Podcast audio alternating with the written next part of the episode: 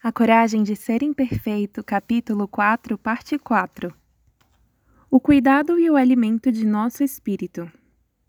As pessoas perguntam com frequência: onde está a linha que separa o prazer e o bem-estar do entorpecimento? Em resposta, Jennifer Luden, escritora e coach de crescimento pessoal, chamou os nossos artifícios de entorpecimento de sombras de alívio. Quando estamos ansiosos, isolados psicologicamente, vulneráveis, solitários e nos sentindo impotentes, a bebida, a comida, o trabalho e as horas infindáveis na internet parecem nos confortar, mas, na verdade, estão apenas lançando grandes sombras sobre nossa vida. Jennifer escreve em seu livro The Life Organizer, o organizador de vida. As sombras de alívio podem tomar qualquer forma. Não são as suas ações, mas o motivo por trás delas que faz toda a diferença. Você pode comer um pedaço de chocolate aproveitando o momento de doce felicidade, uma gratificação verdadeira, ou pode devorar uma barra inteira de chocolate sem sequer sentir o gosto, numa tentativa frenética de se acalmar uma sombra de consolo. Pode conversar por meia hora com alguém pela internet e sair energizado para suas tarefas, ou pode bater papo online com alguém só para não ter que conversar cara a cara com seu cônjuge sobre quão dolorosas foram as palavras na noite anterior. O que apareceu na minha pesquisa foi exatamente o que Luden ressalta. Não são as suas ações, mas o motivo por trás delas que faz toda a diferença. Isso nos convida a refletir sobre o que está por trás das escolhas e, se for útil, discutir essas questões em família, com os amigos mais próximos ou com um terapeuta. Não há cartilhas ou manuais que nos ajudem a identificar as sombras de alívio ou outros comportamentos destrutivos que buscam o entorpecimento. É necessário, na verdade, um exame de consciência e muita reflexão. Recomendo prestar muita atenção se as pessoas que você ama já mostram preocupação com seu envolvimento em comportamentos desse tipo. Em última análise, porém, essas são coisas que transcendem o que conhecemos e a forma como sentimos, pois dizem respeito ao nosso espírito. Minhas escolhas estão confortando e alimentando meu espírito ou são alívios temporários da vulnerabilidade das emoções difíceis que acabam esgotando minhas energias? Minhas escolhas levam à plenitude ou fazem com que eu me sinta vazio e carente? Para mim, sentar-se com calma para apreciar uma refeição farta é revigorante e prazeroso. Porém, comer de pé, seja em frente à geladeira ou à porta da despensa, é sempre um sinal de alerta. Sentar-me no sofá para assistir a bons programas de televisão é delicioso, mas apear durante uma hora é desanimador. Quando pensamos sobre nutrir ou atrofiar o nosso espírito, precisamos considerar de que forma os comportamentos entorpecedores causam impacto nas pessoas à nossa volta, até mesmo os estranhos. Há alguns anos, escrevi um artigo sobre telefones celulares e isolamento para um jornal de Houston, depois de testemunhar como nosso estilo de vida alimentado pela ansiedade afeta as pessoas. Falei sobre o modo frio como os clientes tratam manicures, garçons, recepcionistas, balconistas, etc., como se não fossem pessoas e não merecessem sequer serem olhadas nos olhos.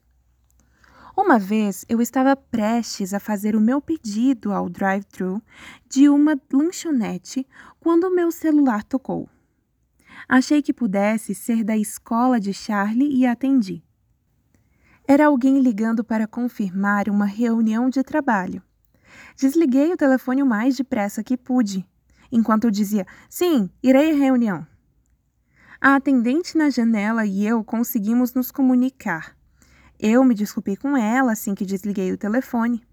Devo ter surpreendido a moça com aquela atitude porque ela começou a chorar, dizendo em seguida: Obrigada, muito obrigada.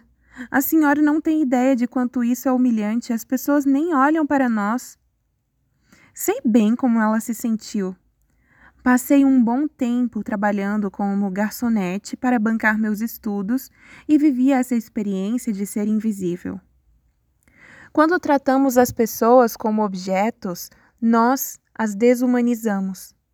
Após passar mais de uma década estudando aceitação, autenticidade e vergonha, posso afirmar que fomos projetados para criar vínculos emocional, física e espiritualmente. Não estou insinuando que devemos ter um relacionamento profundo e significativo com uma nobrista ou com um atendente da lanchonete, mas é preciso que paremos de desumanizar as pessoas e comecemos a olhá-las nos olhos quando falamos com elas. Se não tivermos a força de vontade e o tempo para fazer isso, então é melhor ficar em casa. Na pesquisa, a espiritualidade surgiu como um guia fundamental para as pessoas plenas. Não estou falando de religiosidade, mas da crença profundamente arraigada de que estamos inexoravelmente ligados uns aos outros por uma força maior do que nós mesmos, uma força que é amor e compaixão. Para alguns, essa força é Deus, para outros, é a natureza, a arte ou até a emotividade. Acredito que assumir o nosso valor é o ato de reconhecimento de que somos sagrados. Talvez acolher a vulnerabilidade e vencer o entorpecimento tenham a ver com cuidar e alimentar o nosso espírito. Os escudos menos usados. Alegria como mau presságio perfeccionismo e entorpecimento apareceram na pesquisa como os três métodos de proteção mais comuns ou as maiores táticas de defesa. Nesta última parte do capítulo, quero explorar brevemente os escudos menos usados do arsenal, algumas outras máscaras e armaduras que foram importantes subcategorias de escudos. A maioria de nós vai se identificar provavelmente com um ou mais desses mecanismos de proteção. O escudo viking ou vítima. Reconheci esta peça da armadura quando um grupo significativo de participantes da pesquisa sinalizou que não via utilidade no conceito de vulnerabilidade. Suas respostas para a ideia de que a vulnerabilidade podia ter algum valor foram indiferentes, desdenhosas e até hostis. O que apareceu nessas entrevistas e interações foi uma lente sobre um mundo que via as pessoas divididas basicamente em dois grupos, o que chamo de vikings ou vítimas. Diferentemente de alguns participantes que tinham uma opinião intelectual ou teórica sobre o tema da vulnerabilidade, esses entrevistados compartilhavam a crença de que todo mundo, sem exceção, pertence a um dos dois grupos mutuamente exclusivos. Ou se é uma vítima da vida, um tolo que está sempre sendo passado para trás e não consegue se impor, ou se é um viking, alguém que enxerga a vitimização como uma ameaça constante e, portanto, se mantém no controle, domina, exerce poder sobre as coisas e nunca demonstra vulnerabilidade. Enquanto eu organizava os dados dessas entrevistas, pensei no capítulo da minha dissertação sobre o filósofo francês Jacques Derrida e a oposição binária. Termos relacionados que têm significados opostos. Ainda que os participantes não tenham usado os mesmos exemplos, um padrão consistente de pares de opostos emergiu da linguagem que empregaram para descrever suas visões de mundo: vencedor ou perdedor, sobreviver ou morrer, matar ou ser morto, fortes ou fracos, líderes ou seguidores, sucesso ou fracasso, esmagar ou ser esmagado. A origem dessa visão de mundo, segundo a oposição binária viking ou vítima, não estava completamente clara, mas a maioria a atribuía aos valores que lhes foram ensinados na infância, a experiência de sobreviver a tribulações ou a sua formação profissional. Boa parte dos participantes que sustentaram essa visão do grupo era composta de homens, mas também havia algumas mulheres. Faz sentido que isso seja, de certo modo, uma questão de gênero, pois muitos homens, até mesmo aqueles que não recorriam a essa armadura, mencionaram terem sido ensinados e moldados na infância e na adolescência pela dinâmica de que o mundo é dos vencedores. Sem esquecer que conseguir vencer e dominar as mulheres fazia parte da lista dos princípios masculinos discutidos no capítulo 3. Além dos fatores socialização e experiências de vida, muitos participantes desse grupo tinham empregos ou trabalhavam em contextos culturais que reforçavam a mentalidade viking ou vítima. Nós ouvimos isto de seguranças, veteranos de guerra, agentes penitenciários, policiais e pessoas que trabalham em ambientes super competitivos e de alta performance, como o jurídico, o tecnológico e o financeiro.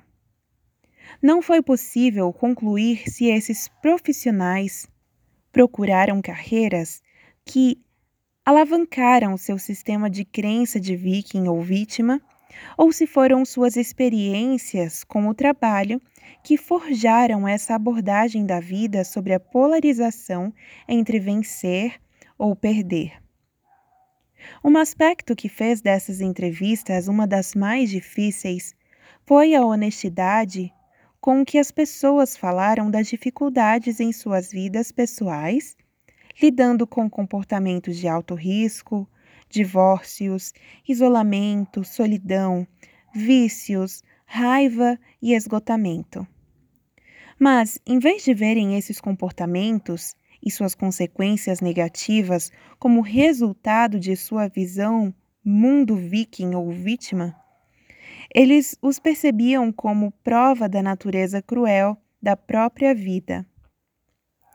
Quando examino as estatísticas nas profissões viking ou vítima mais intolerantes à vulnerabilidade, identifico o desenvolvimento de um padrão perigoso. E em nenhum lugar isso é mais evidente que no ambiente militar. As estatísticas sobre o estresse pós-traumático relacionado a suicídios, violência, vícios e comportamento de alto risco apontam para esta assombrosa verdade. Para o soldado servindo no Afeganistão e no Iraque, voltar para casa é mais letal do que estar em combate. Desde a invasão do Afeganistão em 2001 até meados de 2009, as Forças Armadas dos Estados Unidos perderam 761 soldados em combates naquele país. Compare isso aos 817 que se suicidaram no mesmo período.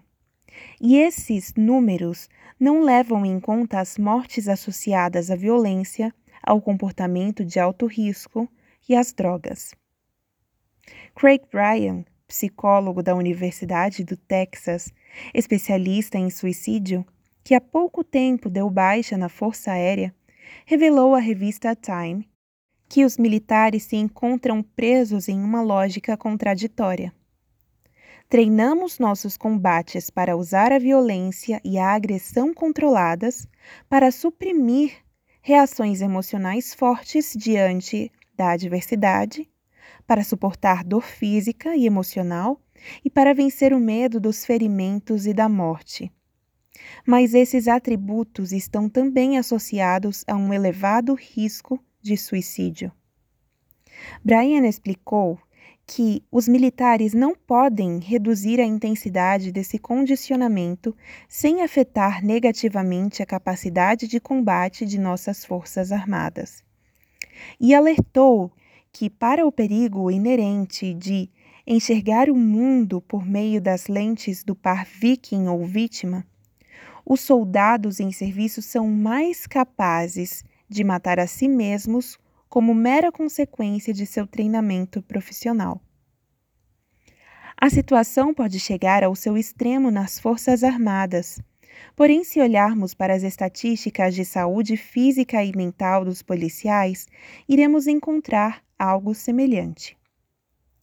O mesmo acontece nas empresas.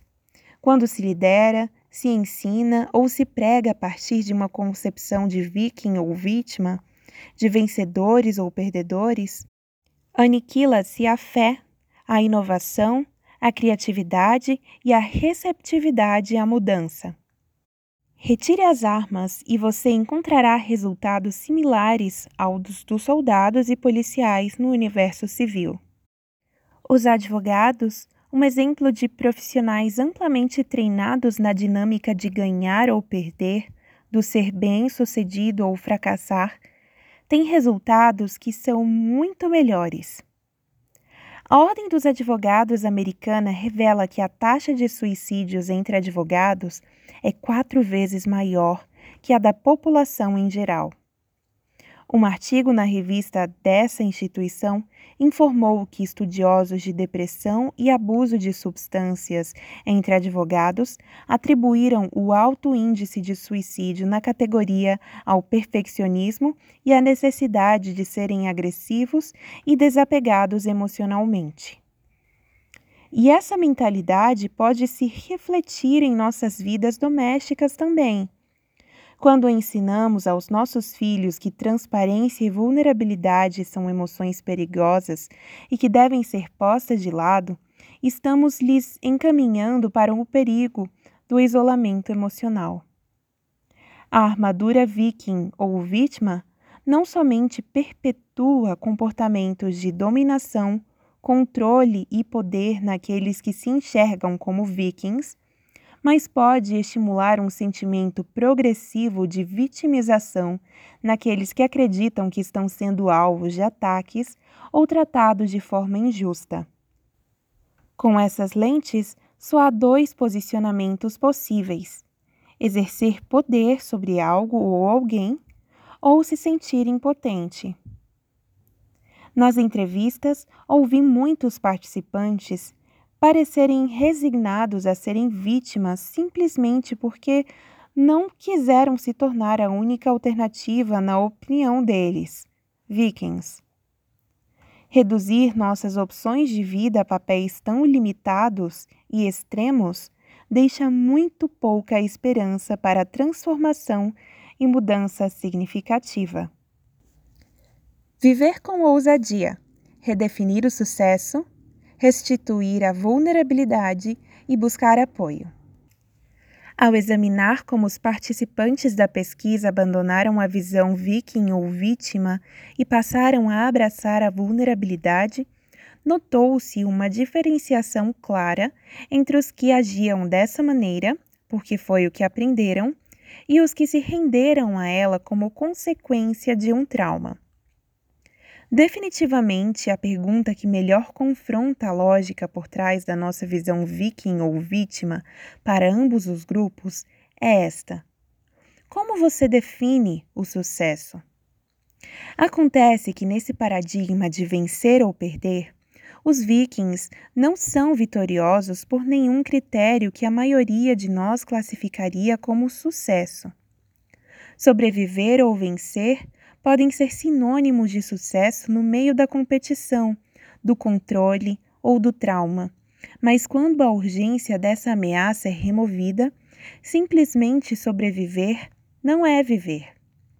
Como mencionei anteriormente, amor e aceitação são necessidades inegociáveis de homens, mulheres e crianças e constituem sentimentos impossíveis de serem experimentados sem vulnerabilidade. Viver sem vínculo, sem amor e aceitação, não é vitória. O medo e a escassez abastecem o paradigma viking ou vítima, e boa parte da tarefa de restituir a vulnerabilidade passa por examinar os gatilhos da vergonha. O que está abastecendo o medo do ganhar ou perder? Todos os homens e mulheres que abandonaram esse paradigma e se tornaram pessoas plenas falaram sobre o cultivo da confiança e do vínculo nos relacionamentos como um pré-requisito para se tentar uma maneira menos belicosa de envolvimento com o mundo. Um grande exemplo de como o vínculo pode curar e transformar é o trabalho feito pela Team Red, White and Blue uma equipe de acolhimento dos veteranos de guerra. De acordo com seu estatuto, os membros acreditam que a maneira mais eficaz de impactar a vida de um ex-combatente é por meio de um relacionamento significativo com alguém em sua comunidade. O programa da organização aproxima ex-combatentes lesionados e voluntários locais. Juntos, eles almoçam, vão às consultas médicas dos veteranos, a eventos esportivos e participam de outras atividades sociais. Essa interação permite que os veteranos de guerra façam parte da comunidade, conheçam redes de apoio e encontrem novos interesses na vida. Meu interesse por esse trabalho não surgiu apenas com minha pesquisa, mas tem a ver com uma experiência extraordinária que vivi trabalhando com um grupo de veteranos e familiares de militares em um projeto sobre a resiliência à vergonha como parte de minhas aulas na Universidade de Houston. Esse trabalho me fez descobrir quanto podemos fazer pelos que voltam do campo de batalha e por que nossas opiniões e crenças sobre a guerra não devem nos impedir de estender a mão para eles com vulnerabilidade, compaixão e apoio. Trauma e viver com ousadia. Todos tentamos entender por que algumas pessoas que sobreviveram a traumas, em combate, por violência doméstica, por abuso físico ou sexual, ou traumas ocultos, mas igualmente destrutivos, como a opressão, a negligência, o abandono ou o excesso de medo ou de estresse, mostraram grande capacidade de recuperação e de vivenciarem vidas plenas, ao passo que outras tiveram suas trajetórias definidas por aquele evento. Estas podem vir a cometer a mesma violência que sofreram, passar a vida lutando contra um vício ou ser incapazes de escapar do sentimento de que são vítimas em situações em que claramente não o são.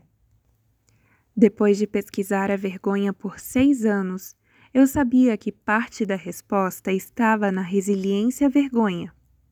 As pessoas com maior capacidade de luta desenvolveram intencionalmente os quatro elementos que discutimos nos capítulos anteriores. A outra parte da resposta pareceu pouco clara para mim até eu começar minhas novas entrevistas sobre vulnerabilidade e plenitude. Se somos obrigados a enxergar tudo por meio das lentes do modelo viking ou vítima como mecanismo de sobrevivência, Pode parecer impossível ou mesmo fatal escapar dessa visão de mundo. Como esperar que alguém desista de um modo de ver e entender o mundo que lhe tem mantido vivo física, cognitiva ou emocionalmente? Ninguém é capaz de abrir mão de suas estratégias de sobrevivência sem ajuda consistente e sem o desenvolvimento de estratégias substitutas. Abandonar o escudo viking ou vítima exige um auxílio de um profissional, alguém que entenda o trauma. Os grupos de apoio também costumam ser muito úteis. Os participantes da pesquisa que sobreviveram a traumas e que abraçaram a proposta da vida plena falaram apaixonadamente sobre a necessidade de admitir o problema, buscar ajuda profissional superar os obstáculos da vergonha e do segredo que acompanham o trauma e abordar a recuperação da vulnerabilidade como uma prática diária e não como um item a ser riscado da lista de tarefas. E se a importância da espiritualidade perpassou todas as entrevistas com as pessoas plenas, ela figurou como algo especialmente importante para os participantes que se consideravam não somente sobreviventes do trauma, mas também um sucesso. O capítulo 4 continua no próximo episódio com os escudos da superexposição.